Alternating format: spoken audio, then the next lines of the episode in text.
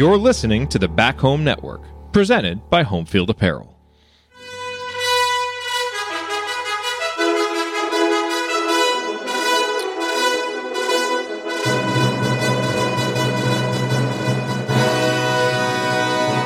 And welcome, Hoosier fans, to another disappointed episode of the Assembly Call. As today, your Indiana Hoosiers fall 77 to 57 to UConn in the first round of the Empire Classic. It is the Hoosiers' first loss of the season, so Indiana now three and one, and will play the loser of Texas and Louisville in the afternoon session tomorrow. Uh, you know, and this is a game that, you know, Indiana lost by 20, but for most of the game, it was a six to 10 point game. And every time UConn would push the lead out, Indiana would have an answer to be able to come back. But it really felt like the game changed when it was 50 to 43.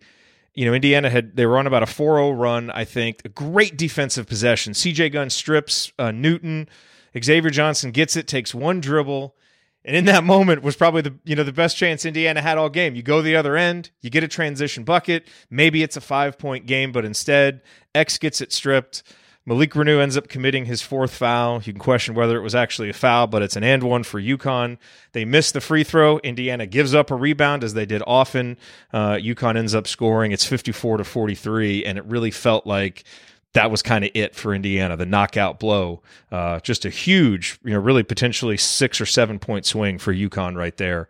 Uh, and that helped to seal Indiana's fate. I'm your host, Jerod Morris, here with the coach, Brian Tonsoni and Ryan Phillips. We are going to break it all down for you on this edition of the Assembly Call IU postgame show. And let's start this show the way we start every show, and that is with our banner moment. And, you know, you could talk about the moment I just said is the banner moment where you've got a chance in the second half, a transition opportunity to go down five.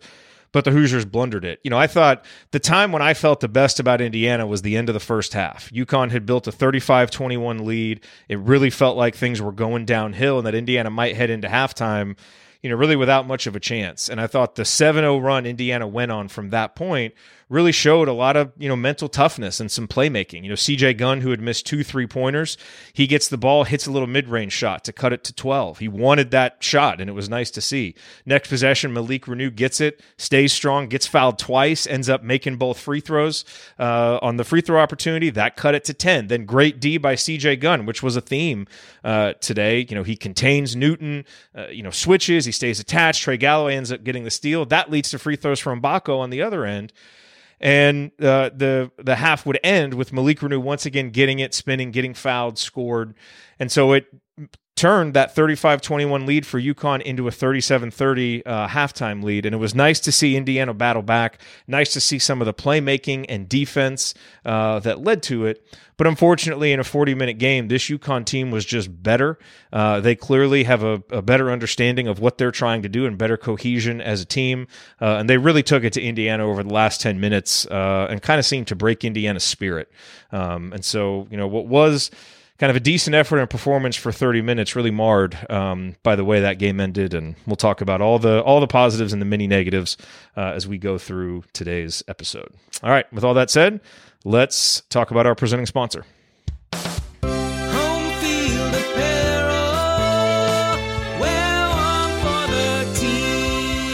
Yes, our banner moment, as always, brought to you by our friends at Home Field Apparel, now in their seventh season, sponsoring the Assembly Call, and their third as the presenting sponsor of the Back Home Network.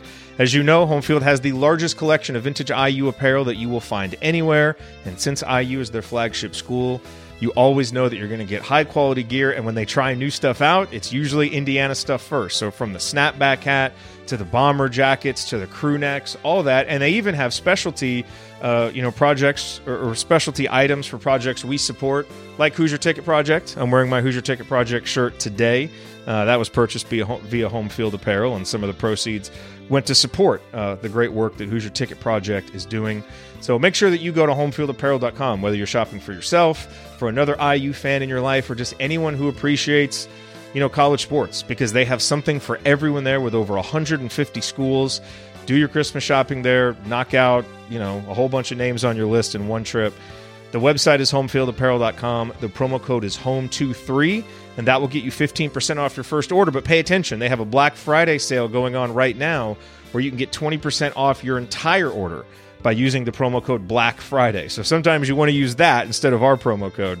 Um, so use that Black Friday promo code, get 20% off. Pay attention to their socials, pay attention to email because there's always cool new uh, promotions and discounts and ways for you to save money. So once again, the website homefieldapparel.com. Wear one for the team. All right, well, it is time to move the ball, find the open man, and get some opening thoughts from the rest of our team. Coach, we will start with you. Uh, it is Tonsoni time. What's on your mind? Uh, I, I, just think uh, this Indiana team is a huge work in progress. Uh, you're going to whatever fan you want to f- look at, uh, and and you're probably right in both the positives and the negatives. Uh, a lot of this falls on what I believe coaching and scheme, and a lot of it falls on players not playing up to their their capabilities. But this this was. Um, overall, bad effort. Uh, not not effort as far as playing hard. I thought the guys played hard. Uh, but it's just not good right now, and, and, that's where I, you know, rest on. It's a work in progress. What Coach Woodson wants this team to do, they're not doing. Uh, is that the players? Is that the coaching not getting the message across? But they are not doing the the defense or the offense that Coach Woodson uh, kind of uh, wants. Whether we like the defense or like the offense or not, they're just not. It's just not happening. Uh, you, you, saw a lot of technical things that UConn did tonight to take advantage. Uh, the pick and pop, uh, switching one through four. They got eight points in the first half off this uh, confusion of switch the pick and pop, and then you saw Wright State do it, and you saw UConn do it. They're they're back cutting, forty five cutting the slot, the nail guy uh, and really putting a lot of pressure on the slot defender. And it, it's out. It, it's out, and college coaches are creating. But um, Mgbako got beat on a back door. Trey Galloway got beat on a back door. CJ Gunn got beat on a back Just door. the whole roster, at, coach. Just because they're the at the roster. nail. They're at the nail watching the ball. And so if the players aren't doing it right, then they need to do it right. If it's a bad scheme, then the scheme needs to change. But it's not working there, or a heck of a lot of dribbling on, on offense uh, versus ball movement. And, uh, you know, what do we have? 20 points or so in the second half, 25 points in the second half. Um, it's dependent on taking advantage of double teams and and players playing out of their mind and we had that in the first half. That's why Indiana was in the game. And in the second half, we didn't have that. So there's a lot to lot to be critical of. I think of this Indiana Hoosiers in games like this. Doesn't mean the season's over. They can get better. They showed it last year, losing to Arizona and Kansas, and then getting the four seed. So that's what we got to hope for. All right, Ryan, over to you. Plenty to rant about. What are you going to choose? You know what the most the most disappointing part of this is is that for three quarters of the game, UConn didn't play even close to their potential. And other than Tristen Newton, they were having issues all over the floor. Offensively, defensively, they were solid, but it's because they had a seven footer at the back. You know, um, my problem with Indiana right now is what it's been, and it that's that the scheme I don't think breaks other teams down. They're so reliant on individual players breaking other teams down, which is quite frankly what you expect from a guy coming from the NBA, where it's skill versus scheme. Typically, other than teams like the Warriors, where the scheme helps the skill, it's largely a one on one game in, in, unless you're in transition. And for Indiana, today they shot 13 three pointers and made three of them shot 23% from the from from the three point line shot 37% i had kind of said in these early games they weren't facing a lot of size they finally faced some size and really struggled. Uh, what they end up points in the paint? Uh, 22 for the game, where they were dropping 50 on these other teams. Khalil, Kel'el Ware had uh, he hit two field goals. Both of them were three pointers because he's not going to be able to dominate other big guys the way he dominated. Now that doesn't mean he can't score against them. He had a rough game today. Uh, it doesn't mean he can't score against them, but they're not going to score 50 points in the paint every night. So you have to find other places to get offense. One place would be the three point line. Indiana, as a program, this is the seventh season, I believe. They have not prioritized the three point line. They have not prioritized shooting, whether it's in recruiting, whether it's in the way the scheme lines up. Archie Miller didn't do it. Mike Woodson does not seem interested in doing it either. And a lot of these three pointers you get, you say, well, they, they, they only made three of 13. Well, a lot of the ones they're taking are flat footed they're a guy catching it on the wing, not designed to take the three pointer, but he's so open that he has to take it. You're not seeing plays run for shoot. They had one run for Galloway early in the game. He missed the three. He was wide open though. They don't do that quite that often. You'll see a guy shift on a drive and maybe catch it and be like, "Well, I'm I'm so open, I have to take this," or you'll see a pull up. That's pretty much it. Both of Ware's three pointers were he was standing out there with a the ball and the guy was giving him so much room he had to take them both. Uh, the the ones that he made, and so I just don't see how we're this far in three years. Mike Woodson has seen the college game. He's talked about wanting to spread the offense out, and we just don't see it. It's so paint focused. And when they face a team like this, or a Michigan State, or a Kansas that's big, or whatever, it's incredibly easy to guard. They finished with 0.877 points per possession because it's not difficult to guard a team that can't shoot and a team that doesn't shoot. And so I don't know what it's going to take. They have more skill this year, like talent wise, pure talent wise, but nobody can hit open threes. Nobody's getting open threes. They're saying they're they're shooting more long twos than they are threes, and I just don't get it. I don't get what you're trying to do here, especially against a team like UConn. And and you just say it about UConn. Uh, you know, I know they just won the national title, so it's not a, a huge. And again, they, they lost some guys, but they still have a ton of talent there. They're a better team. They're better coached. They have a better scheme, and they have a better, as coach said, understanding of what they're doing. And that's why you lose by 20 points in this game when the other team didn't play its best for most of the game and then kind of put the hammer down late. But it never felt like Indiana was going to win this game. And and UConn was just the better team by far. And right now they're a better program. Yeah, and they were without, you know, one of their most talented players also, Stephon Castle, which has kind of been a theme for Indiana in these games with opponents missing, you know, some of their best players and Indiana still struggling. You know, coach, I thought, you know, we'll talk more about Kel'el Ware and, and Malik Reneau, who had their challenges, but obviously they were still the most productive part of this Indiana team. What we really saw today was just how far behind Indiana can be against really good teams in the backcourt. You know, and look, I think it, it's terrific that Xavier Johnson even played. I mean, given how scary that injury looked from a few days ago and some of the early rumors that were going around, you didn't know whether we'd see him for another month or two. So just seeing him back out there and mostly looking physically okay was great, but he did not play well. And it's tough to expect a, you know, a, a great performance from a player who didn't practice. But, you know, in his 14 minutes, he gives Indiana four points and he continues to struggle, I think, to kind of figure out his role offensively. He had one assist, two turnovers, a lot of aimless dribbling, um, and just not really able to kind of be the floor general type that we've seen from him. Trey Galloway, I thought, tried his best, you know, and, and scored 10 points. But, you know, you see some of his offensive limitations. And without a guy like Mackenzie Mgbako able to get going, the offensive options, especially with that starting lineup, are just so limited, coach. You know, and so Indiana, as we talked about, you know, you're able to dominate inside against those other teams and make up for it. But in this game, you had to get some help, you know, some perimeter scoring. And from that starting lineup, I mean, 16 points total from those three guys, it's just not going to get it done against good teams, you know? And so they simply, and is it a little unfair? Like, is Trey Galloway probably better served as a sixth man or an energy guy off the bench? Yeah. Yeah. But this is That's the role he fault. has to play. This Yeah. is the role he has to play for this team. You know, and, and right now, you're just you're not getting enough production. And that's probably the biggest area for growth, but also the biggest area for concern because there's no guarantee that it will grow or get better in any consistent way. Yeah, you know, guard, guard play ha, has not been up to up to par uh, for for Indiana, and you have a six year senior who did not play well. And again, credit for him rehabbing and coming back, um, and, and maybe that had something to do with it. But you know, he pushes off kind of hard there to get to third foul. He's got to be smarter than that as a six year veteran, and that limited his playing time. And yet, Indiana was only down seven until that point, uh, the banner moment point, uh, where he turned it over. He's got to realize he got a rebound in traffic uh, and not go get, put the ball back behind his back half. He's got to keep the ball in front. Those are things you expect from a six year senior. Uh, and when you're not getting them, um, you know, but the over use of the dribble in the Indiana offense needs to be evaluated by the coaching staff. It is one pass and dribble, dribble, dribble, dribble, trying to get an advantage. There's one uh, and, and that this whole weave thing that the weave is there to get a switch. It's there to get a switch against switching teams to get the matchup you want, so then you can drive. When teams aren't switching, there's no need to do the the weave. Uh, it, it is unbelievable that we so do it when they're not switching.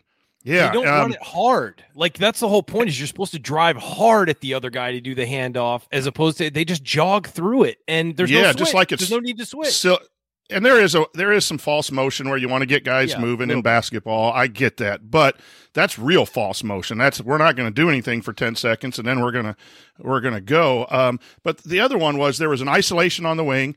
Then they kicked it out to Trey, and then he isolated, and then they kicked it out to someone else, and then he isolated. Um, the ball didn't switch sides of the court. It was everyone was driving from the right wing, and I think we got bailed out on a foul, maybe on, on yes. that.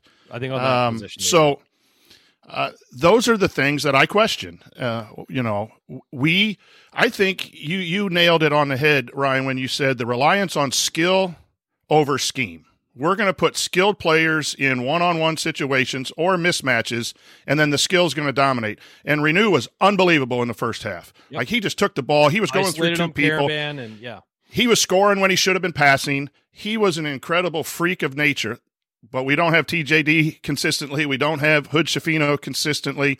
And I don't think Reneau can do that. He had a really good matchup against Karaban, and I will give credit to Coach Woodson for utilizing that. Yeah. But really, um, if we if that's not there, we're we're down thirty points at the end of the yep. game. Uh, and and and yeah, so he was it is an over reliance on skill, in in my opinion, uh, rather than than scheming and coming up with creative ways to get less skilled players in the best position to score the basketball.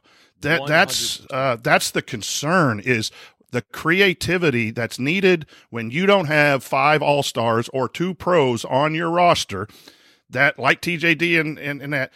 Um, you got to be creative. And, and, I'm telling you, I love that 45 cut that we've seen Wright State do. And that's on film now. They're going to back cut that nail guy if he's ball watching and he cut right behind him and put pressure on the, the rim and the slot defender like crazy once it's on film. So it'll be interesting to see if there's any adjustments or if it's just maybe it is just the players not doing uh, doing the things right. But whatever it is, yeah, over dribbling uh, to me is driving yeah. me a little little batty.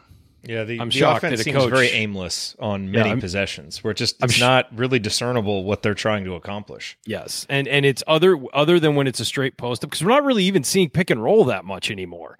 Like that, you know, uh, I, maybe they're just not as good as it as as Trayce was, and and finding the gaps. But we're not even seeing that that much. It's a straight post, and it's screening for the post to get the post open so they can throw it into the post and let the post go to work. And it works. Notice the word that was used in all of that was post. It's yeah. so post focused and so paint focused that the other guys almost feel like they're out of the loop and you'll see a cut every now and then, but they're basically standing around waiting for someone to do something. And this is the third Only, season we've seen that.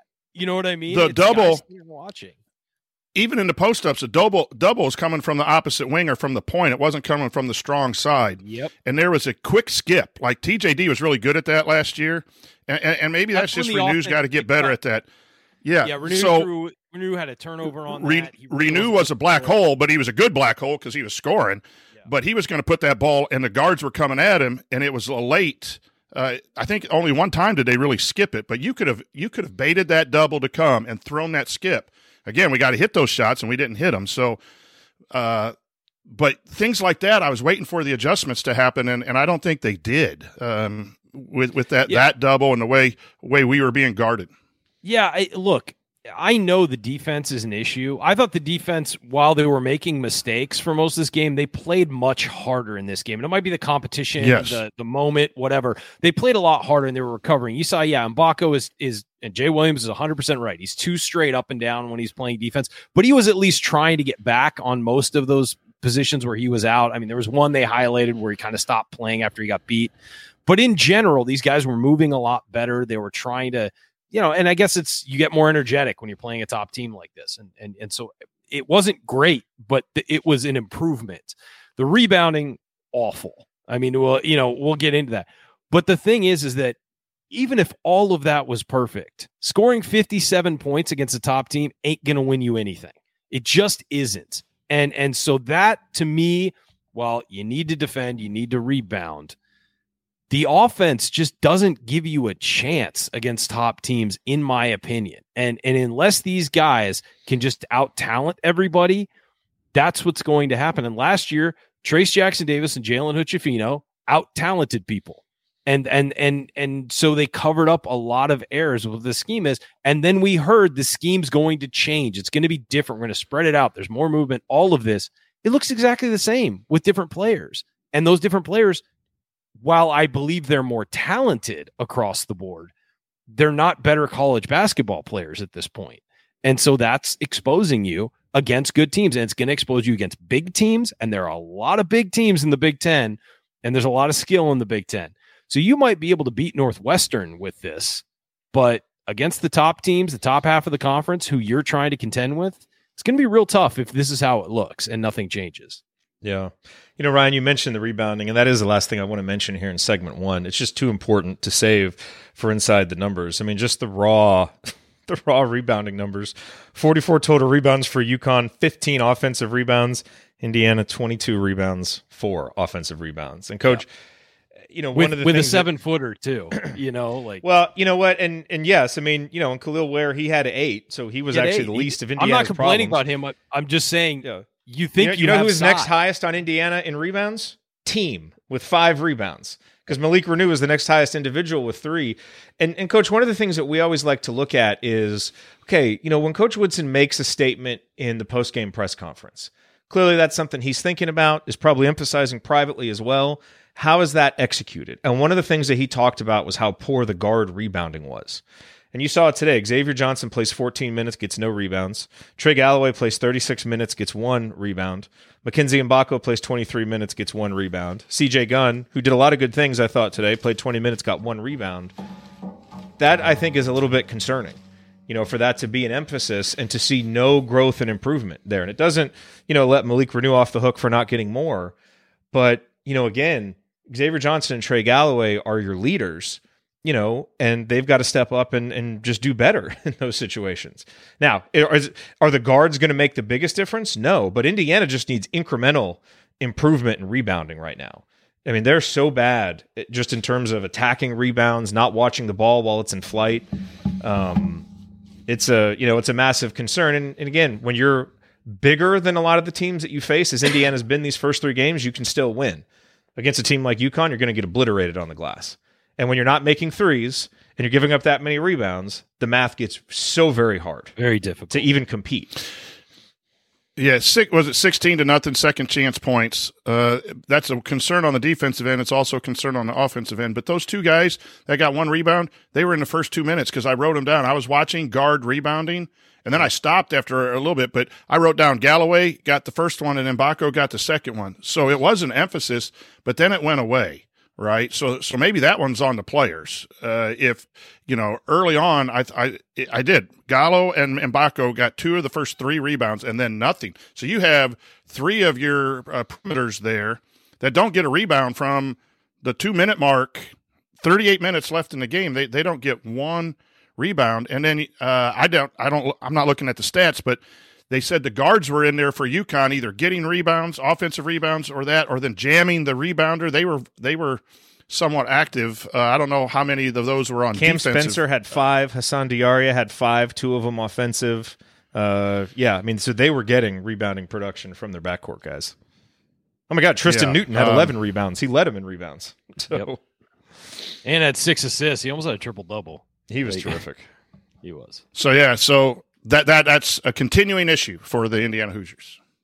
Yeah, I, I, think one more concern, and, and I'm sorry, I know you guys are going to talk about this in numbers, I'm sure, but but I got to get out of here, obviously after the opening segment for work. But uh, the one, the most concerning stat, other than the rebounds for me, is in the entire game, Indiana had six assists. Yeah, on 17 made field goals. Now, 17 made field goals is bad enough, but six assists. And it's and this also isn't a game where well, you know, if they make a few more of their free throws, they're right in it. They were 20 of mm-hmm. 28. I mean, that's 71%. You want to be better than that, but they made 20 free throws, you know, yeah. and got to the line. And so the concerning part is, in fact, everything else. But six assists for a 40 minute game, that's that's rough. And and that just means the ball is not moving and it's not being spread around and guys aren't sharing it. And it's a lot of one-on-one ISO stuff. And that just that doesn't win at the college level long term, man. You can get away with it a game here and there, but it's it's it doesn't win long term at the college level. Look at all the most successful teams. They run an offense where yes, they have skilled guys, but they put them in the best positions where they don't have to just beat you one on one. So that's that's my big concern right now. And again, it's early in the season. You know, we're not we're not out here saying this will never get better or this won't change or these guys can't develop or can't get better at rebounding and can't do this, can't do that. They can, but it's not very encouraging right now, is what I would say, given the mix of these players and what is trying to be accomplished on the court. It's real rough and it looks tough right now. And I understand why people are concerned. Would you like to make any final statements before hopping off for good? They got to be better than this. I mean, that's just straight up. They have to be better than this, and and I think the coaches need to be better. I think the players need to be better across the board. I thought the effort was there. That I have not ever had a problem, aside from like maybe one or two games in Mike Woodson's era with guys not playing hard. I think they play hard. I think they're, or they at least think they're playing hard. Nobody's you know intentionally dogging it. Um, the effort was there, but was the fight? That would be the no, no. That's that you're right. Make. That's that's a difference, and and there that is a distinction. I think fight also comes with confidence, and I don't think they're playing yes. with any confidence right now. I think and we lost so, our belief we could win the game the last ten minutes, and that's why you saw what you saw. I think they lost the belief they could win the game at halftime when they came out from halftime, and UConn did a few things to extend. Yeah, but the they kept battling back though. That's they the did they battle back. A couple stretches, they but did then the last ten back, minutes it was like. Phew. Yeah, I think it did fall apart. I think I honestly think Malik fouling out was the end. Uh, yeah, that that sequence really. was they yeah. kept it a little. They kept it a little, you know, within arm's length there. But a lot of that was UConn missing shots. It wasn't, you know, Indiana fighting back as much. So, yeah, I, I just think that they play hard. They just don't play hard the way they need to. And and a few of these younger guys, like you expect struggles and you expect things like that. I'm not putting it on them. Um, I think this team just needs to be better, and I think that that's on everybody. It's the pro. It's program wide. It's not just the players. Um, you know, if a coach continues to do the same things with these guys and they're not getting it, then he's got to look at himself too. And and I just don't see in three seasons what we're trying to do offensively other than throw it to your most talented player and hope he scores. Um, so I I would hope that I'm wrong, and I hope there's more, you know, juice to squeeze there, but we'll see. Ryan saying, I hope that I'm wrong. Okay. I do hope I'm wrong here because I want to win, man. I want this program to win. I really like Mike Woodson, uh, and I think he does a lot of things right. I just, we said Archie Miller needed an offensive coordinator for years, and I'm starting to feel that way about our current coach. No, and you don't even have USC football as a security blanket right now. Oh so I mean, you're God. really kind of let's not just let's out not there. Do it. I mean, They're please, struggling. you know, way to uh, Jerod. Also, when I see him in person, he's give me give me a paper cut and pour lemon juice on it, like just you know, dump some salt on it as well when I'm not looking. Um, I mean, the rest of us so are watching Indiana football, so you know, it's not. I watched Indiana football too. I get them both right now, Jerod. So thank you. Uh, but yeah, no, I mean, just a disappointing performance. I, I UConn is a fantastic team, a phenomenal program. Hurley's one of the better, best coaches in the country, and he had them ready to go. Uh, they played slow, but they ended up dropping the hammer on Indiana, and about twenty points is what I feel like the the difference between these two teams was, maybe a little wider. Um, and and guess what? Doesn't get any easier moving forward. So Indiana better figure something out quick. I mean, it may. We may be playing Louisville tomorrow, so that would be. Well, easier, I mean, in general for the season, yes. no, Louisville, Louisville may help, uh, but I know what you mean. Yeah. All all right, right, guys. Thanks for being here, Ryan. Enjoy your Sunday. Uh, everybody, I will remind you go to assemblycall.substack.com. We have moved all of our content there. So, all of our free content, like the watch page for our post game shows and Assembly Call radio episodes, our free Six Banner Sunday news roundup, that's all there. Plus, our premium content, like Tony Adranya's IU Film Room, Coach Tonsoni's Coaches Corner. It's all there. Go to assemblycall.substack.com, sign up for free. And then if you decide that you want to get a premium subscription, we would love for you to do that as well. And we will do our best to make that a worthwhile investment for you. Okay, coach, coming up as we continue our breakdown of Indiana's 20 point loss to UConn, we'll point out today's meaningful moments you might have missed, then go inside the numbers to highlight the most important statistical notes from the game. You are listening to the Assembly Call. Stick with us.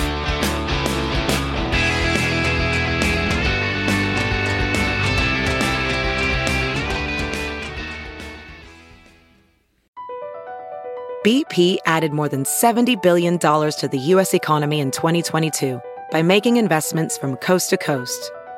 Investments like building charging hubs for fleets of electric buses in California and starting up new infrastructure in the Gulf of Mexico. It's and, not or. See what doing both means for energy nationwide at bp.com slash investing in America. If debit is your go to card, Discover thinks it's time you get rewarded too. So check out Discover Cashback Debit, a game changing checking account with cashback on everyday debit card purchases. That's right, cashback isn't just for credit cards anymore. Whether it's a movie date, flea market find, or midday latte, you can start earning cash back. And did I mention there are no fees, period? Check out transaction eligibility and terms at discover.com slash cashback debit. Discover Bank member FDIC.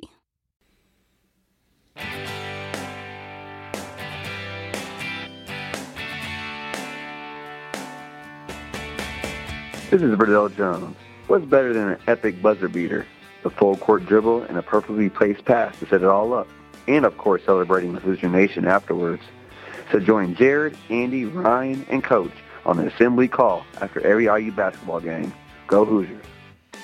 Thank you, Verdell. You are listening to the Assembly Call IU postgame show. I'm Jerod Morris here with the coach, Brian Tonsoni. Ryan had to jump off. Uh, we are breaking down Indiana's loss to UConn, and it's the top of segment two, so you know what time it is.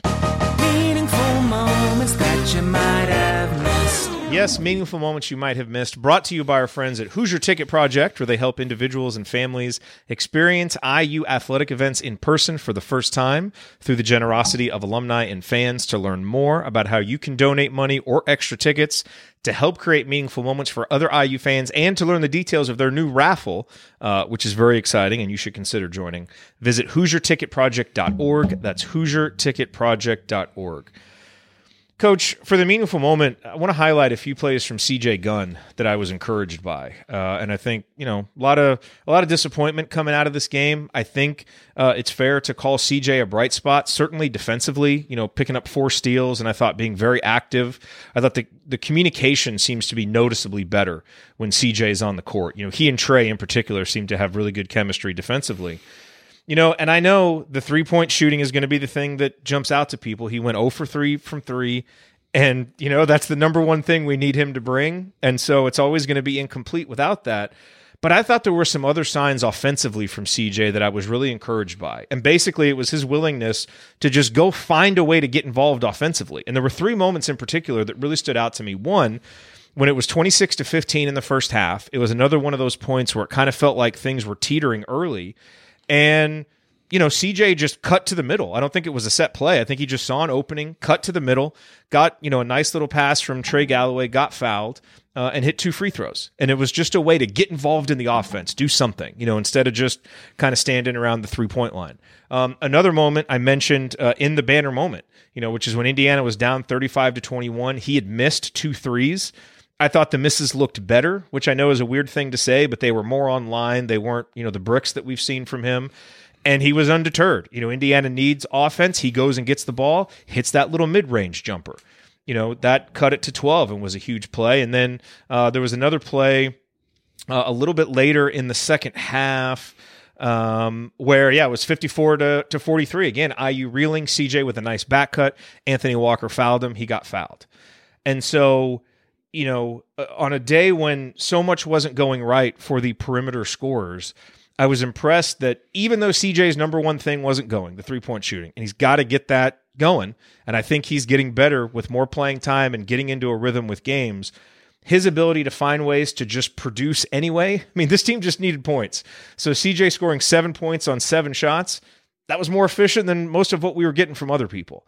And I thought he really showed if you're just active and have energy and have some confidence in yourself to go make something happen, good things happen you know? And i kind of feel like if more people had brought that competitive focus to the game for 40 minutes this would have been uh, a little could have been a little bit of a different outcome. I don't think indiana wins but i don't think they lose by 20 um, and so I, I was personally very impressed by what I saw from CJ today and feel like it was a real building block performance against a good opponent that he can build confidence from moving forward. Yeah, I, I, thought CJ played well. Uh, obviously, not perfect if we go back and, and watch the tape, uh, but I, I, do love his activity, even late. Uh, I know Coach Hurley wasn't happy with him trapping when they were just trying to run out the, the ball, but I thought the possession, even before that, is a telltale sign for a coach. You're down 20 uh, at the back end, and he gets a steal and a layup uh, late. Uh, but yes, I thought his energy on defense was his best.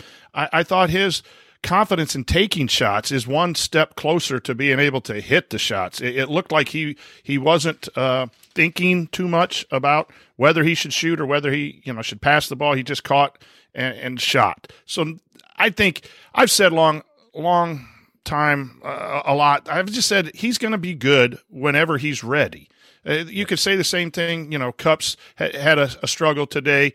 Those guys play the game the right way. They may not be technically ready to play you know 25 30 minutes or contribute 10 to 15 points a game or whatever you need to win yet they will in some games and other games they won't that'll, that'll be that fluctuation but when that light bulb clicks for cj he will really be a productive member of this indiana hoosier team we've just said the earlier the better for this year's team because as we see we, we need that but I, I, think two things. I think you get started on defense, your offense comes uh, along. If, if, you're worried about your offense, that's generally when your defense struggles. And CJ was uh, a bright spot today for your Indiana Hoosiers. You know, a couple other moments that jump out are, are with Mackenzie Mgbako, who continues to struggle to get himself going. You know, and I agree with Ryan. I think the last two games he's played harder. There's been more effort. It just you know, sometimes with young players, coach, you also just look for – little things that are going to show you the guy's IQ, right? You know, like for example, basketball IQ. You know, Ant Wright, um, you know, does his you know little his film breakdowns on Indiana. You know, and he focused on one of siege of uh, on Gabe Cupps and the way that he you know kind of keeps his defensive triangle. You know, uh, by you know being you know moving his feet and staying within the right distance between his man and the ball. Just some of those little things. And I think some of the things that we've seen with Mackenzie Mgbako, I mean, in addition to struggling to get himself going offensively, he'll make decisions that just leave your head, you know, really leave you scratching your head. You know, he threw a post entry into Kel'el Ware at one point in the second half and then cut right into the lane and brought his man into the lane with Kel'el Ware, where clearly he needs to be staying out and helping to space the floor as a shooter. You know, and, and we saw him, you know, just on defense consistently, you know, lose cutters and kind of lose where he is on the court. And so, you know, is that a guy who's just struggling to focus for 40 minutes? Or is it a guy who really struggles kind of thinking through the game at this stage in his career? I don't know. We haven't seen him play enough yet. But, you know, some of those things without the ability then to find opportunities to shoot and just get some kind of production, you know, I mean, he was out there today for 23 minutes and only produces two points, is 0 for 3 from the field, and just doesn't do much else. You know, and I, you know, no one cares at this point whether you're five stars, three stars, whatever. You just got to go produce and play basketball. You know, we're now four games into the season, and you know there, there's plenty of concerning signs about his readiness to produce as a freshman. And he would not be the first freshman to struggle with the transition. So I don't think it's necessarily an indictment of him. The problem is, coach, the formula for the season included him being a prominent part of the offense and a prominent scoring weapon. Yeah. And he is an afterthought at best right now. And I think there's reasons, you know, to to hold him accountable for that. Um, you know, and also reasons to think that maybe the offense could do more to help get him going for a guy who clearly doesn't have any comfort level right now with what he's supposed to do offensively or, or, or defensively. Let, let yeah. me clean up one thing. That when you enter the post and cut through the lane, that's called a Laker cut. Indiana does a lot of that. Trey Galloway does that. that that's by design. That wasn't a mistake by uh, Mgbako. So there's a lot of other yeah. things. Yeah, okay, they so. do a lot of that. They they cut through. Now, if he stopped the cut, uh, and clogged up the lane. I don't I don't remember that play, but they you cut through um, the basket trying to draw the the dig down from the strong side away, but they you know they weren't doing that. They were coming from the other side, so maybe it was uh, maybe I need to look up. at but that's it. Called, All I know is his defender yeah. crowded Ware. So yeah, and sometimes you do that. The thought then is to dump it into Mgbako on a cut if they if they double team. Yeah. You should have an opening or draw help to kick out. Um, But he is his um, understanding of basketball is as low as I can remember a, guy with his accolades coming in. Um, you know, the second highest recruit in, in, Indiana history, and he needs a lot of work to understand where he is offensively and where he is defensively uh, as well. That's I know they run that double stagger. I love that double stagger action. That will be a positive. They try to get him on a curl. I think they ran it twice tonight, but for a guy of that caliber, you got to run a lot more stuff for. You've said it right all along that you got to get him going offensively, and maybe the other stuff will come then, um, especially with a, a, young man who is as talented and offense is kind of where people kind of feel their worth. You, you know, you, I think you got to kind of get him going a, a, little bit, but they only ran that twice. I love that action. But yeah, he he doesn't. Um, he's his his stance on ball stance got better the last two games. I thought his ball pressure and on ball stance, but his ability to understand the switching, the ability to understand back cuts and, and the help, and then it, and he's constantly not in the right spot for the the sets that Indiana does run. Uh, you constantly see X and Trey telling him where to go, and I think there was one that little cross screen action at the bottom where the guard cuts through. He came off that. I'm not sure he was supposed to supposed to be there. So it it, it clogs up, and and then the collective effect. We've talked about this texting that when you have, I think that's part of the reason why X and Trey are are struggling right now because they're trying to take care of so many people. Yeah. And when you're on the basketball floor, you have to do your job. You can't do four people's jobs. And the credit to Trey and X right now is they're pointing people out. And I think that's why on the defensive end, those guys are getting driven because they're worried about tell- communicating on the switch. They're worrying about getting Mgbako in the right spot. On offense, they're doing that. And then it's 15, 12 seconds left in the shot clock, and then it has to go into that dribble dribble stuff. So, uh, not putting the blame on this for Mgbako, just analyzing this young man is skilled and talented, and for Indiana to be successful and get in the tournament, he's going to have to score double figures. That's on him to get better and to understand and to watch film and, and to be a sponge to get better. It's on the coaching staff to find a way to make that happen, uh, whether it's running sets or not. But he has been um, a disappointment from production uh, on the court for Indiana with what you expect for someone that highly uh, recruited. Yeah. Any other moments for you, Coach, that jumped out that you want to highlight? There's there's just one, you know, and, and we're harping on the negatives. This was a positive. I, I saw a real good switch by Cupps and, and Reneau when they're switching one through four. Uh, Cupps got on um, Karaban or someone and immediately was being waved down to the post to post Cupps up. And Reneau saw that, heard that, and immediately talked to Cupps and they switched real quick. Like those two guys uh, I think are bright spots. You know, physically, Cupps was uh, overmatched uh, tonight and will be in some, but that was a great uh, commu- communication out there uh, in in the first half. I wrote that down because those are the little things when you watch on film as a coach, you're like that's that's smart basketball. That uh, it, it wasn't an on ball switch or anything. It's just a disadvantage, and they switched real quick and stopped an action that they were going to have the mouse in the house with Gabe uh, posted up. I, I, thought that was really good. I do wonder a little bit about the. I know they're switching one through four. They did it a little less with Reneau in the second half, so they might have made an adjustment. But how? Well, why are our fives getting out on point guards? Um, Sparks fouled a three point shooter. Ware got a foul reaching in on, on a guard, and then later on there was a three hit when the five. I think it was Sparks again. I'm not sure Indiana's supposed to be switching the five onto the. Maybe it was an emergency switch and they had to. Uh, so that happens sometimes. Uh, you know, you have to um, get get that done. So um, that that was a, a, concern that maybe we got to go back and look at and see why those those things happen. But it, it, it smacks that something didn't work well on the ball. So the fives then in emergency had to switch out. So there's a there's a lot of components of guarding that have yeah. to work together in order to uh, to get things stopped. Well, think about what that does, coach. That takes your rim protection away from the basket. It takes your best rebounders away from the basket, and those guys aren't often used to guarding out there. I mean, Payton Sparks, you know, picks up that foul on the three pointer. The guy got him off balance. Yes, he needs to be more disciplined. He's also not used to doing that very often in games.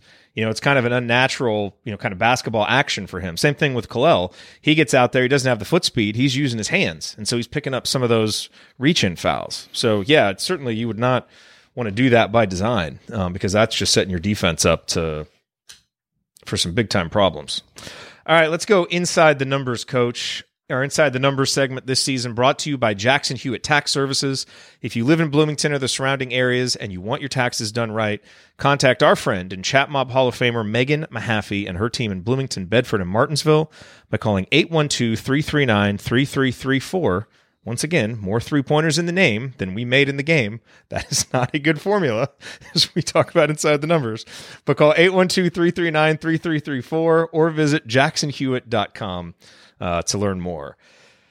You know, coach, we already talked about the rebounds. Ryan brought up the assists. Um, you know, in Indiana with six assists and 12 turnovers, that's just not going to get it done. I mean, this team, if you're not going to rebound and you're not going to make threes, you cannot turn the ball over.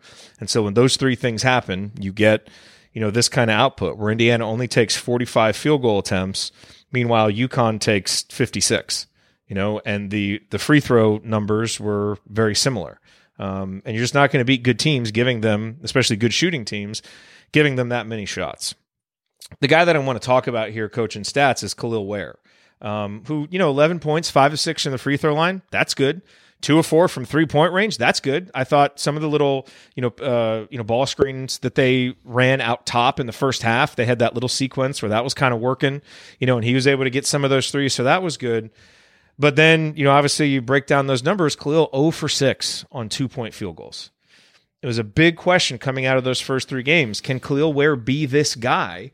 Um, you know, and today against similar level of size in Donovan Clingan, he was unable to do it. You know, when he got the ball uh, down low. Now, was he fouled on some of those? Yes, and it, it wasn't called, and that's fine.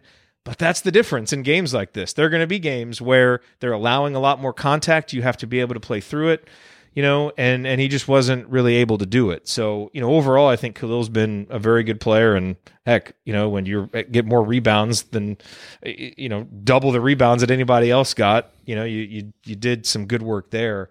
Um, but this is and has always been the limitation of trying to run things through these two guys, Malik and, and Kel'el. They're terrific players, but they need help. They're just not going to be able to dominate every game. And you know, Malik was seven of nine from Malik, but you're just not gonna you're not gonna win many games with Kel'el going over six from two point range.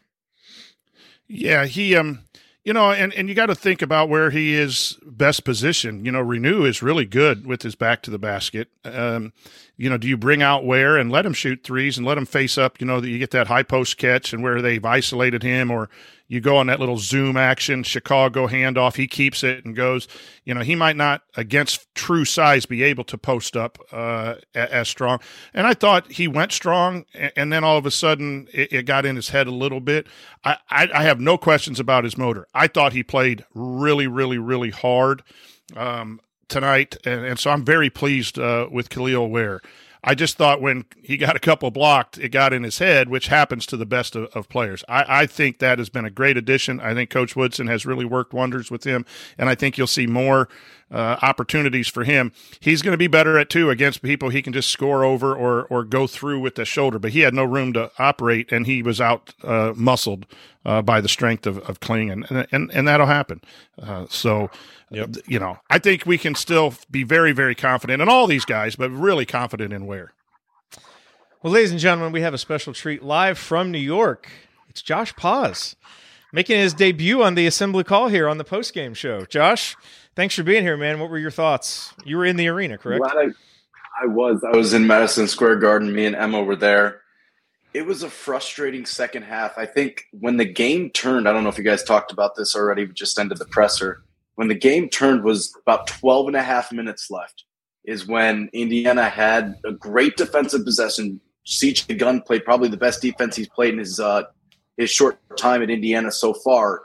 Yeah. And Xavier Johnson and, and Mike Woodson said this he didn't just hold the ball. He tried to go, go, go. And that turned into four points for UConn, and Indiana didn't recover since. It was a great atmosphere, though. Can't complain yeah. there. What else stood out, you know, just in terms of observations of individual players, or, you know, what was the most notable to you being there in the arena? What I noticed today, Jerod, was that Mackenzie Mgbako was much better defensively. Uh, yes, he had that lapse at the start of the second half, but he was much much in much more into the game uh, in the first half. Second half, he didn't get the minutes that he he probably deserved, in my opinion. He got more minutes than he has in in the first three games of the season, but he was pretty good defensively. Hmm. Okay, very nice, very nice. Well, I asked you, Josh. Um, yeah, go. go. I, I asked you just real quick. Did you see anything off the ball about the wing rebounding when you you you and I texted this morning? I asked if you could watch that. Sometimes that's not caught on camera. You know, we fought the camera follows the ball, and then you see the guy get the rebound. You don't see anything. What were your thoughts on the off ball rebounding as Indiana was out rebounded forty four to twenty two in the the numbers segment here? Well, not only was the camera caught ball watching, the guards were as well. they were very very poor um, Trey Galloway even said he goes one rebound's not good enough for me, and he said for everybody. And with and with the intensity of Xavier Johnson, I think he only had what was it, 13 minutes played today. That he brings that energy. He he pushes those guys to rebound and, and more into get more into the game, not just watching the ball, and his absence was very much present in that. In when he wasn't on the floor, it was it was rough to watch defensively. All righty. Uh, Josh, can you stick around, do some game balls and Hoosier Hustle with us? Oh, yeah. Cool. Um, all right. Coming up on the assembly call, we are going to hand out our game balls and Hoosier Hustle Award, and we'll discuss some lingering questions because there are many lingering questions uh, coming out of this game, and then we'll look ahead to what Indiana has coming up tomorrow. That is all next on the assembly call. Stick with us.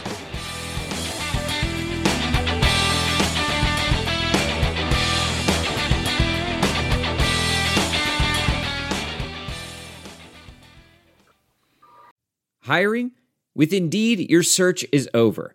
If you need to hire, you need Indeed. Indeed is your matching and hiring platform with over 350 million global monthly visitors, according to Indeed data, and a matching engine that helps you find quality candidates fast.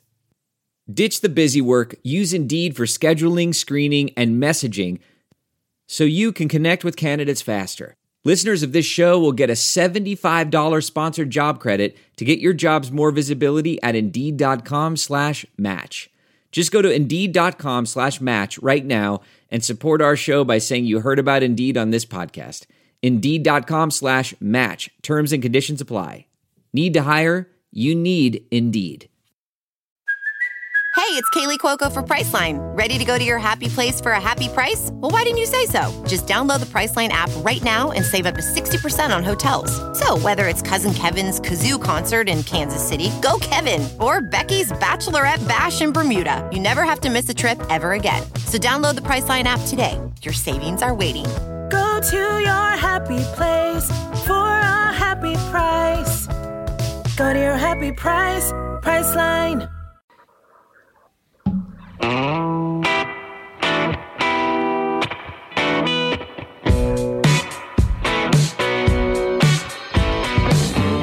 up, y'all? It's Devonte Green giving you the green light to watch Assembly Call after every IU game. Just don't listen to their opinions about shot selection. Remember, you miss 100% of the shots you don't take. Go Hoosiers. Thank you, Devonte. You are listening to the Assembly Call IU postgame show. I'm Jerod Morris here with the coach Brian Tonsoni and Josh Pos, our student intern who is helping us cover both the men's team and the women's team this season. He was there live at Madison Square Garden, so very happy to have him here with us here as we come down the stretch of today's show. It is time now for our game balls presented by our friends Ali and James at Bloom Environmental. As we enter the colder months and begin to stay indoors a bit more, they want to make sure everyone knows about radon, a colorless, odorless, radioactive gas that is the leading cause of lung cancer in non smokers. It enters buildings through cracks and gaps in the foundation and through service pipes of homes. Contact Bloom Environmental today, mention assembly call, and get a free radon test kit and mitigation estimate. You can learn more at bloomenviro.com. That is bloomenviro.com. Coach, let's go to you first. Who gets your game ball? It's got to be Malik Reneau. Uh, I thought he just played uh, outstanding. I think we're obviously going to look at his points uh, to, for that for this award, but I thought also, you know, I thought he was really good defensively for the most part. There were a couple switches, like I said. I, I think whether it was he or the scheme, whatever, up top on the on the four one ball screen that he wants back probably. But I just liked his poise and his ability to just put the ball on the ground and go. And, and, we've seen that he is the offensive identity when Indiana needs some points. Well, today he put Indiana on his back. It didn't work out, but for 30 minutes, it kept Indiana within seven points. Without that, it would have been uh, a blowout earlier. I, I just really think he is his playing really good basketball. I thought he did today. Obviously, the fouls uh, accumulated late. He kind of got a tough one at that moment that you and Josh both mentioned that key moment when he was just trailing the play and – kind of got caught up uh, for for that foul. So that you know, that's still something he has to work out. But I was really pleased with his performance on the big stage. Yeah, and look, you'd like to get more than one assist from him. You know, better than a one to three assist turnover ratio. You'd like to get more than three rebounds the fouls have been better. You know, his foul rate has been much better coming into today. And today he kind of reverted back to some old habits and got caught in tough situations. But it's clear. I mean, the offense is pretty much rudderless when he's not out there. He is the guy that Indiana runs things through. And that you know everybody seems more comfortable when he's on the court. And I'll add three blocks and a steal. He was by far the most active Indiana defender, just in terms of being disruptive. Well, in addition to C.J. Gunn, who I'm sure we'll talk about in the next segment. So my vote is for Malik as well. Josh, do you want to add anything on Malik, or maybe toss in? Uh, I don't really know who else you would give it to, honestly. There, there is nobody else. Maybe the fans in the first half. It was like elite eight. Yes, the fans for traveling. That's right. It was awesome. Yeah, but Malik was really good in those those chippies, is what we used to call them. The the the, the short the baby hooks. He struggled with that last year, and he struggles with it a lot. He's he was very efficient in that low block area and getting himself open. The one thing I have, like you mentioned, Jerod, the turnovers. He we were so used to Trayce Jackson Davis being able to retreat, dribble out, and, and find someone. He tried tried to do that a couple times, and he almost took the head off of a UConn defender uh, in the process, um, just throwing errant passes. So that really needs to be fixed because there was a stretch where UConn was missing. I, I think they missed like three threes in a row in a nine point game or 11 point game, and Indiana had three turnovers in a row. Yep. All right, so Malik gets it. Updated totals for the season. This includes the exhibition games. Kel'el Ware currently leading with three. Malik has two, and Mackenzie Mgbako has one. All right, next up, it is time for the Hoosier Hustle Award.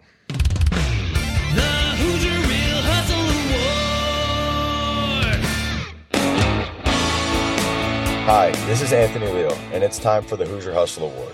But first, I have some exciting news to share about our friends at Evansville Security Services. They've been acquired. They are now part of the team at Security Pro 24 7, which provides trusted and reliable security for your event or business from Bloomington, my hometown, to Evansville, where Coach Calbert Cheaney grew up, and everything in between. Just like hustle can't be measured by stats, prevention can't be measured either, but it has a huge impact on your bottom line and peace of mind.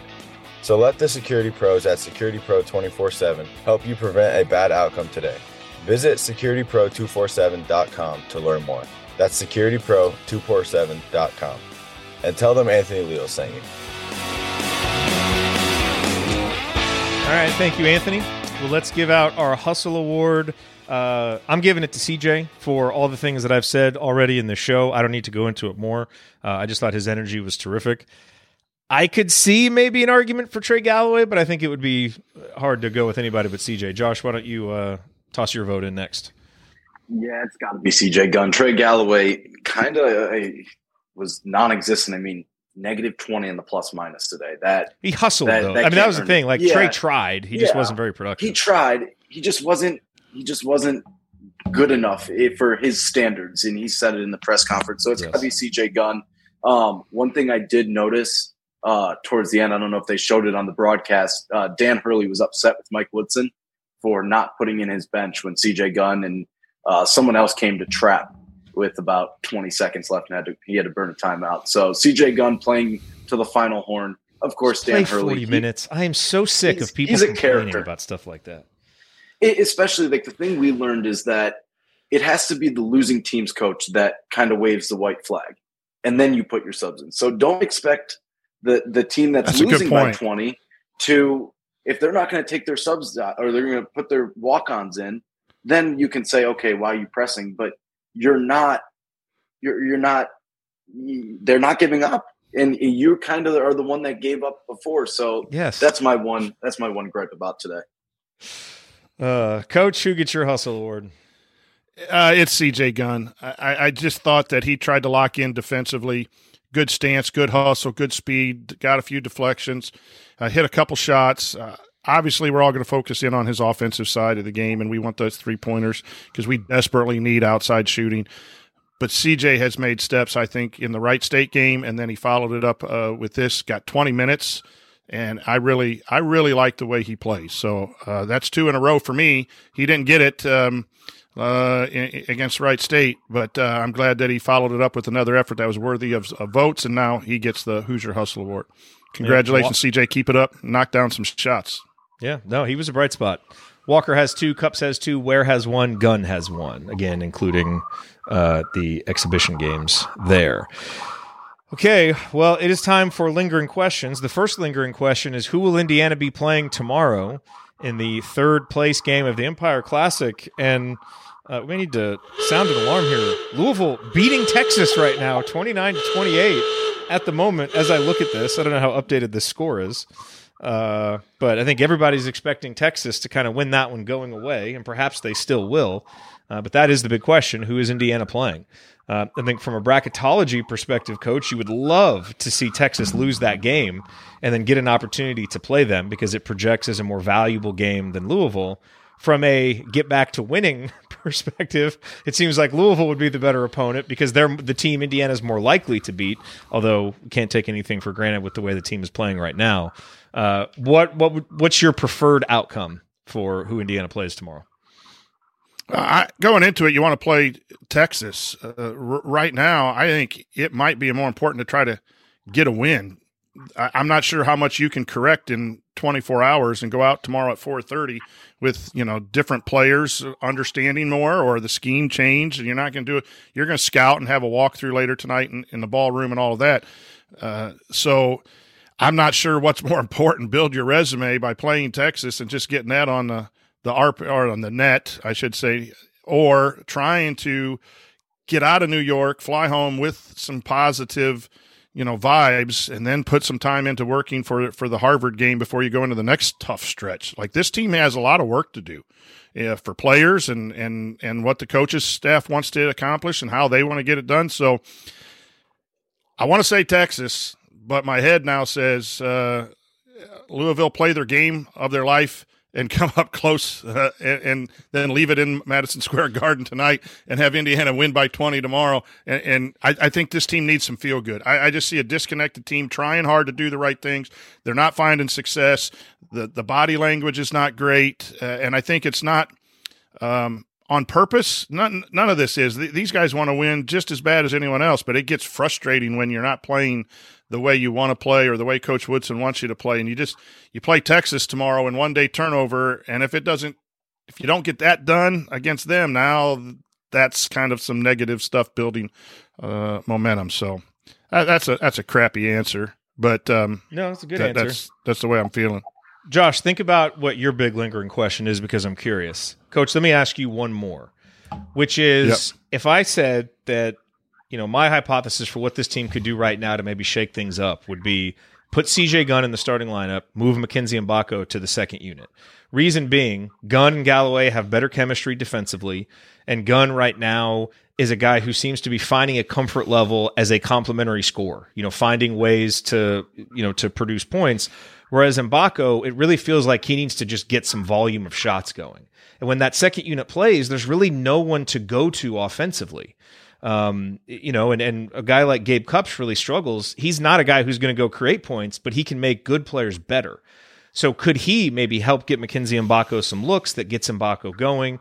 And you, you know, and again, you know, this is just who starts and, and how you would stagger in the first half. And then, of course, the second half, you know, things may change, you know, based on how the game is going. But I kind of wonder if that little tweak wouldn't put everybody in a better position for where their games are right now. Um, and maybe you could help get Mgbako unlocked while also answering some of the big offensive questions with that second unit. Because it comes in and you're like, where are they supposed to score? You know, well, you know, maybe the guy who is the purest shooter on the team, that's a place for him to get some some shot volume going. So I don't think it'll happen. I just think I think it might make some sense right now based on where the team is. I, I think it makes a lot of basketball sense. I, I, think you're spot on from a basketball sense, but sometimes you got to see you know bigger picture, and, and we're running a marathon here, uh, not a sprint, and so without knowing how that would affect uh, Mgbako's approach or CJ's approach. I think you don't want to be too reactionary to a 22 point loss to the fifth uh, ranked team who's defending champions, who's been with Coach Hurley for a while. Uh, and it was really a seven point game. You're, you're, I mean, there's a lot of things that not excuses, but with the foul trouble of, of, your two, your point guard and your and your best scorer, that that's where it stretched out. I, I think you don't want to overreact now. But from a basketball standpoint, if this is what Mgbako is going to do, you're going to have to do something, right? Uh, if it's not just sitting them down, talking to them, and that. But uh, I don't know what his mental makeup is. Is it too early to to take a benching? So a lot of times, coaches, there are great basketball things to do. Yeah. But you got to think of the bigger picture. Um, you know, I, I, think I've even said this on a show before when it comes to starting lineups. My staff, uh, we had won uh, a regional game and we were going to play a team that was really big in a semi state. And the suggestion was to take our point guard out because he was five seven, five eight. And I said, We've won all year with him. Like we're not gonna we're not gonna take him out now. We'll take him out earlier. Maybe he only gets a minute or minute and a half, but we're not going to do that because I think that just upsets the whole preparation uh, of your team. Uh, so there are things where I think I would do that at some point in the next three or four games if this is the production level. Uh, there has to become a responsibility of production uh, yeah. to earn a starting spot. So I think that has to be on the table. I'm not sure this is the right time to do it in the in between games. And this is where, as we always say, you know, we come on here and talk about stuff, fully admitting we know about five percent. you know, we can see the little the little iceberg peeking out over the water, and then there's all the stuff underneath yeah. it. And so I would not second guess Mike Woodson if he doesn't do that. It does just seem like something that would make sense based on what we've seen. Josh, what is your biggest lingering question as we look toward the immediate future of this Indiana basketball team? Okay, I don't know if you guys can hear the uh, emergency alarms behind me outside because that's been going on for the last. I've been here 24 hours, I think. Um, but I'm going to sound the alarm on Anthony Walker at this point. It, it mm. he's he's an experienced guy that just is not playing very well. Um, non-existent when he's on the floor. You almost don't notice him. He played 12 minutes tonight. Um, his free throw percentage or his free throw shooting was abysmal tonight uh, three for six. He's getting to the line, which y- you can respect, but he's not converting. He's one for three. And then defensively, um, I don't want to say liability, but he has been very rough. And, and when he's on the bench, he's not really a, a, a guy that'll try to boost morale on the bench and, and get his teammates going. It's kind of, uh, I saw on the broadcast or something, I think it might have been on the video board at the arena. He's just sitting there kind of shoulders down and and the body the body language, like you said, coach, has just what today about five minutes left, and then going into that under four timeout, it was just shoulders down, everybody just what was me, and, and not a not a focus mentality. So Anthony Walker uh, is my biggest lingering question because there's potential there, but we haven't seen that yet. And I'm, I'm I want Indiana going back to like Louisville or Texas which I think Texas has the lead again. Um, uh, that's a game where everybody needs confidence if you're going to play Louisville. Uh, there's there's so many opportunities throughout the year, not only in the conference slate but in the non-conference slate for Indiana to get a resume building win. This is one of those confidence building wins if they can get one tomorrow. That's a really interesting one, coach. I think Anthony Walker has been probably the most surprising player through four games. Um, you know, he, he's a guy that he was brought in here to play defense and kind of provide veteran leadership. You know, and, and not really known as an offensive guy. And it really seemed like he's come in and he's kind of hunted shots. And you could say, like, hey, maybe he's just trying to give the offense a shot in the arm and do something. But it really seems like he's playing outside of his role and he's not giving the defensive boost that you would expect. You know, and and and look, this is this is a problem for a, a team with a lot of young guys trying to find roles, that's a problem enough. But it also feels like the veterans are all still kind of tr- struggling to figure out exactly what they're supposed to be doing. And that, you know, is it's a difficult thing when you don't really know who you can count on and what they're going to do from game to game, you know, outside of a couple of guys. Um, but yeah, Walker has been disappointing, I think, in his ability to to impact things in a positive way. There, there may have been a reason he, he got around 10 minutes as a fourth year senior on a Final Four team at Miami. Um, we, we may be witnessing some of those, uh, and maybe it was something else, but he has, uh, he has been, uh, very disappointing. And the, and, and if you're, for subs coming off the bench, if you're hunting shots, that's not the way to get, help your team. Take the shots that are there within the offense. well, yeah, but but I mean, yeah, he's not. He hasn't right. been productive with that. Four games worth. I mean, I was surprised after the two exhibition games. This is why we shouldn't pay attention to the exhibition game. I thought he was a bright spot after two exhibition games, and then you know missing assignments uh, on defense. So there, there's a young man that needs to to figure it out. There is an issue with playing ten guys. Uh, I don't care, and that's not a criticism of Coach Woodson. That is any coach in college. If you talk to him, there is a struggle to find the right amount of minutes for everyone to keep everyone happy. I think eight is perfect. Nine is in an emergency situation, but that's something that we have to watch going down the stretch if you can play 10 people. And, and you know, if I'm a guy like Caleb Banks and, and I see a guy getting transferred in and he's had four games of struggle and he's called off the bench before I'm uh, called off the bench. I know I had an injury, but those are things that are you got to manage as a coaching staff and explain explain away.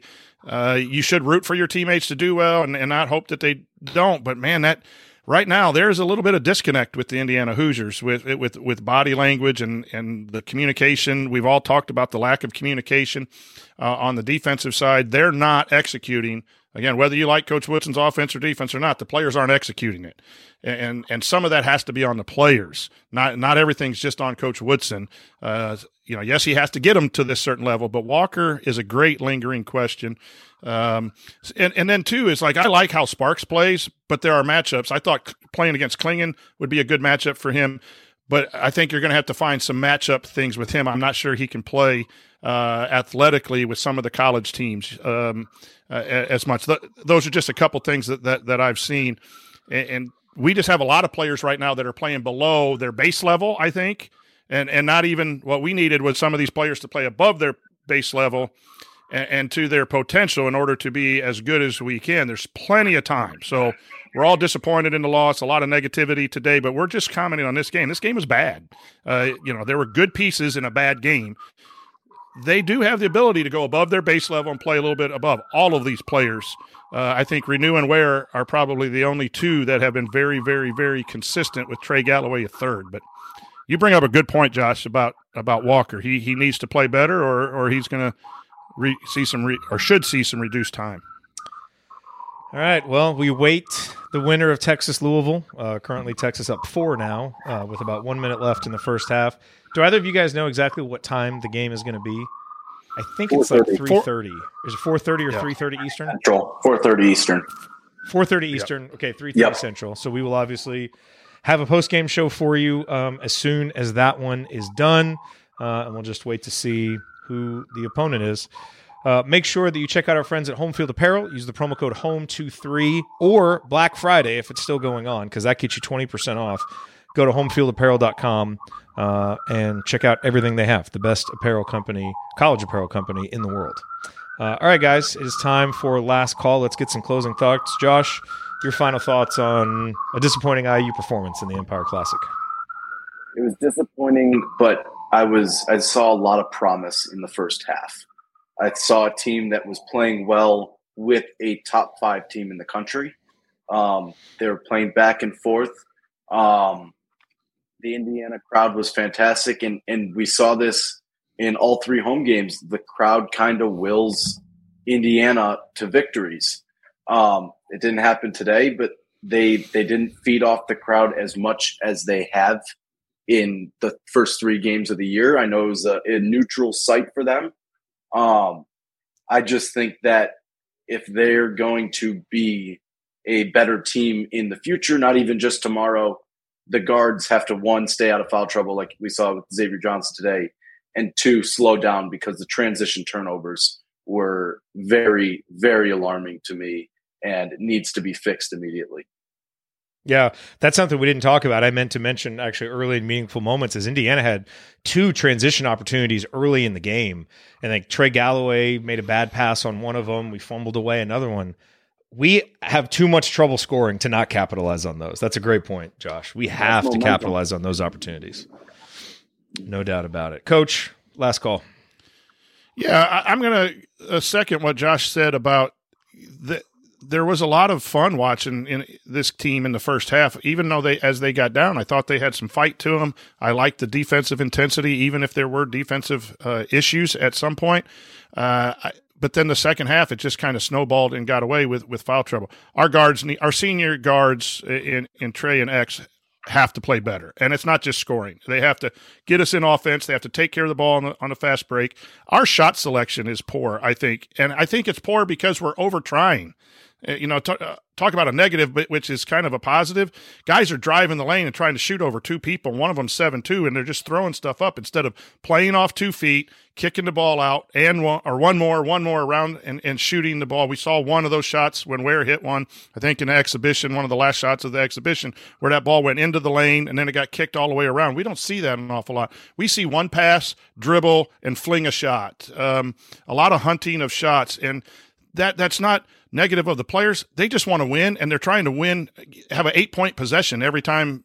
You know, we have the basketball. They got to trust their teammates. They got to trust the system a little bit more on, on offense.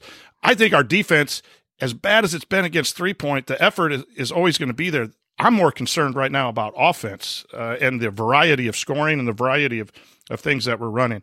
But there's a lot of time. Uh, someone said this in the chat. We got boat raced in, in Vegas in the first week, December 10th, December 11th. We followed it up with a, a not so good performance at Kansas, and then we righted the ship and where it was able to get a four seed. So Coach Woodson has shown that he's been able to, you know, maximize those things. I'm not saying it's going to happen, but this was a disappointing day, part of the process. Get back in the gym tomorrow, win a game, then get back uh, in Bloomington and go to work. Uh, both the coaching staff needs to make some adjustments, and the players need to make some adjustments to maximize this team. But it's it's early. Be disappointed in today, everyone. Rightfully so. Put on the candy stripes again tomorrow. A lot of cream and crimson. Grab your favorite beverage and root like hell again tomorrow, and then we'll reassess tomorrow in the post game show. Yeah, I mean, all off season we talked about how this was going to be a really tough matchup early in the season, and probably one where Indiana wasn't going to win, and it wasn't going to be particularly close, and all that stuff. Doesn't make it any easier to watch for two hours, you know. And I think you know, Josh, you do bring up a good point. There was a lot to like in that first half. I mean, the banner moment was how they fought back at the end of the first half and ended it on that run and put themselves in a position, you know, to compete coming out in the second half. And it just it felt like a game you know, even if Indiana had played better and executed its stuff better, it's still a game you're probably losing by six to eight points, you know, because Indiana just doesn't have the firepower in the backcourt and the and the trust, you know, I mean a guy like Tristen Newton, you know, he was terrific, you know, and, and kind of controlled the game. And then when you have Karaban and Spencer who are able to find and make shots, we just don't have any of those guys right now. And so winning a basketball game without those elements is really, really hard. And I think what we're learning about this team now through four games is very few things are going to come easy for this team right now. And coach, to your point, you talk about trusting the system. I think the shot selection is bad in part because they don't trust that the offense is going to get them good shots. You know, and so sometimes they're forced or they're taking the first one that's open Agree. and you're not going to win. You know, you're not going to win that way. Um, and so they do. The system has to maybe you know be tailored a little bit more to these guys and where their games are and the players have to trust each other in the system. So it's there's some chicken and egg stuff going on here too and i don't know the answers. Um, we'll certainly be here tracking it and watching it. I think to me the biggest disappointment and it was the same thing about the arizona game last year the same thing about the kansas game these games are such big opportunities for indiana for the brand of indiana basketball. We so desperately want to be you know back and, and all that stuff well, at some point, you got to show up in these games and really compete and make them a 40 minute game. Um, unfortunately, today, Indiana, you know, was unable to do that. Hopefully, they're able to do it a little bit more tomorrow. Um, but disappointing. You know, I think we all were kind of hoping that, you know, maybe after those first three games, Indiana would be able to come up with a better performance for, for a time they did. Uh, but they just didn't have it in them for 40 minutes. And that's the next step is how do you get this team able to play for 40 minutes like they did for 20 minutes or like they were at that moment when they have that transition opportunity to go down five. You know, you make that, maybe it's a different game, but that's the problem is right now Indiana doesn't have the players to make those game winning plays and other teams like UConn do. And we'll just have to see how much that changes. I still, you know, like these players and have a lot of confidence. I'm not backing off on any of my preseason projection, projections yet even though the team is probably a little further behind than I was hoping. Um, still a lot of time. Now we just want to see the incremental progress uh, from game to game, and hopefully that starts tomorrow.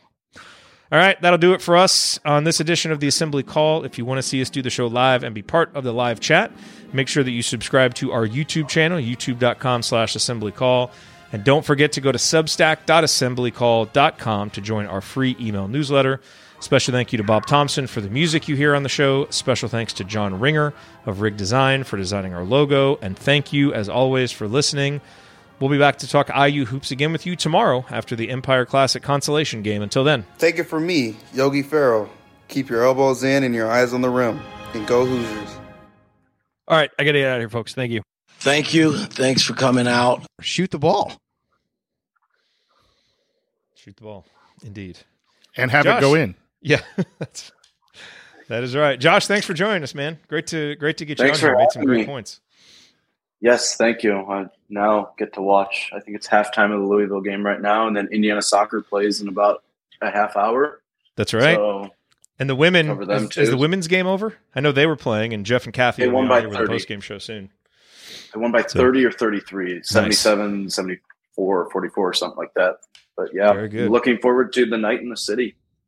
No- It's no Chicago, I can tell you that. No, it of is course no not. Chicago. What, what are you going to do Oh. tonight? Do you have any plans? Uh, well, apparently diners are really good here, and they're open twenty four seven. So we'll we'll find our way to one of those. Pizza.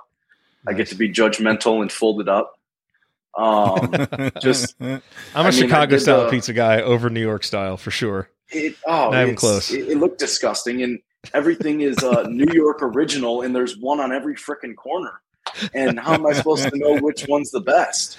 But we, we took the tour of the uh, the World Trade Center yesterday, and Yeah. that was the views up there were incredible. Oh, so. I'm I'm really I, I love I like this place. I don't love this place. I love Chicago. I like Yeah. this place. It's cool. Nice. That's good. Well, good. Well, we experience for the appreciate guys. you uh, you being on, and uh, I'll send you a text of what I want you to look for off the court tomorrow. Mhm. Sounds Appreciate being Thank you. eyes on the court. And hat tip to Yeah. all the IU fans who were there. Once again, everybody's like, it's going to be a UConn Yes. home game. And yet, I know Galen was tweeting that it seemed like it was about 70 30 Indiana to UConn. And Jay Williams on the broadcast. And, you know, look, I just want to say it was really nice of ESPN to every now and then cut in clips of the game during the Jay Williams show. You know, I just. I Oh, he drove me nuts. Really nice. Oh, God. It was almost. I- that's what I got on Twitter. Yeah, I- it was I almost heard that he was unlistenable. hating on Um, everyone. Yeah, but he's like, you know, wow, this is sounds like an Indiana home game. This is surprising. It shouldn't be. We know how Indiana fans travel. It's awesome. I'm so It- proud of our, it was- our fan base. it was incredible. Like we were here right around eleven o'clock, so two hours before the game. We we took our little uh, self guided tour, went up to the bridge, took cool pictures. So we got to sit courtside during warm ups, and fans started coming in, and it was like, okay, it's all red, like because Indiana fans are going to come early, UConn traveling, and it just kept becoming more and more red, and it was like okay, one of these. I mean, I thought LA was the coast that they had the late arriving crowd, and UConn fans were loud. I got to give it to them. And yes, they can spell U C O N N. Uh, heard that multiple times, and I was I was proud of them. But uh, great crowd, and I don't know. I I haven't stepped out since that game started. I don't know if I saw any Louisville fans or Texas fans in the crowd. Um, I'm The very Louisville fans aren't going to show their out there. face in public right now. So That's what I was talking to someone. But Texas fans, I saw two next to the press. I was like, that's not great. it's because it's Texas and basketball. You know. Uh, So- It's football season. Yes. And and here's here's something that's important too, and it's important why what you said, Jerod, about we got to start competing in these games too, because I felt that way out in Vegas. It was a blast out in Vegas last year uh, f- for that event and at the hotel, and we are hungry for relevance uh, in college basketball, and we've got a taste of it in the first two years. And it's just important that we get back to that level at some point because we're, we'll still go. I, I don't see uh, Indiana basketball never, you know, going, but I, I think we're at the height right now of getting this thing really rolling, and, and we've got to play better than losing by twenty points in these in these really big, Look- big games. And there are no moral victories, and this is Indiana, and all that matters is winning. But this fan base would have been ecstatic with a competitive three, four point loss. And if you say no, you're lying or your expectations are out of whack. But that that's what everybody wanted to see today. You know, 40 minutes, let's go toe to toe with these guys. Hey, maybe they beat us because they just have better players right now and better balance. But let's make this a four. And so, and that's it felt like it might be that for a while.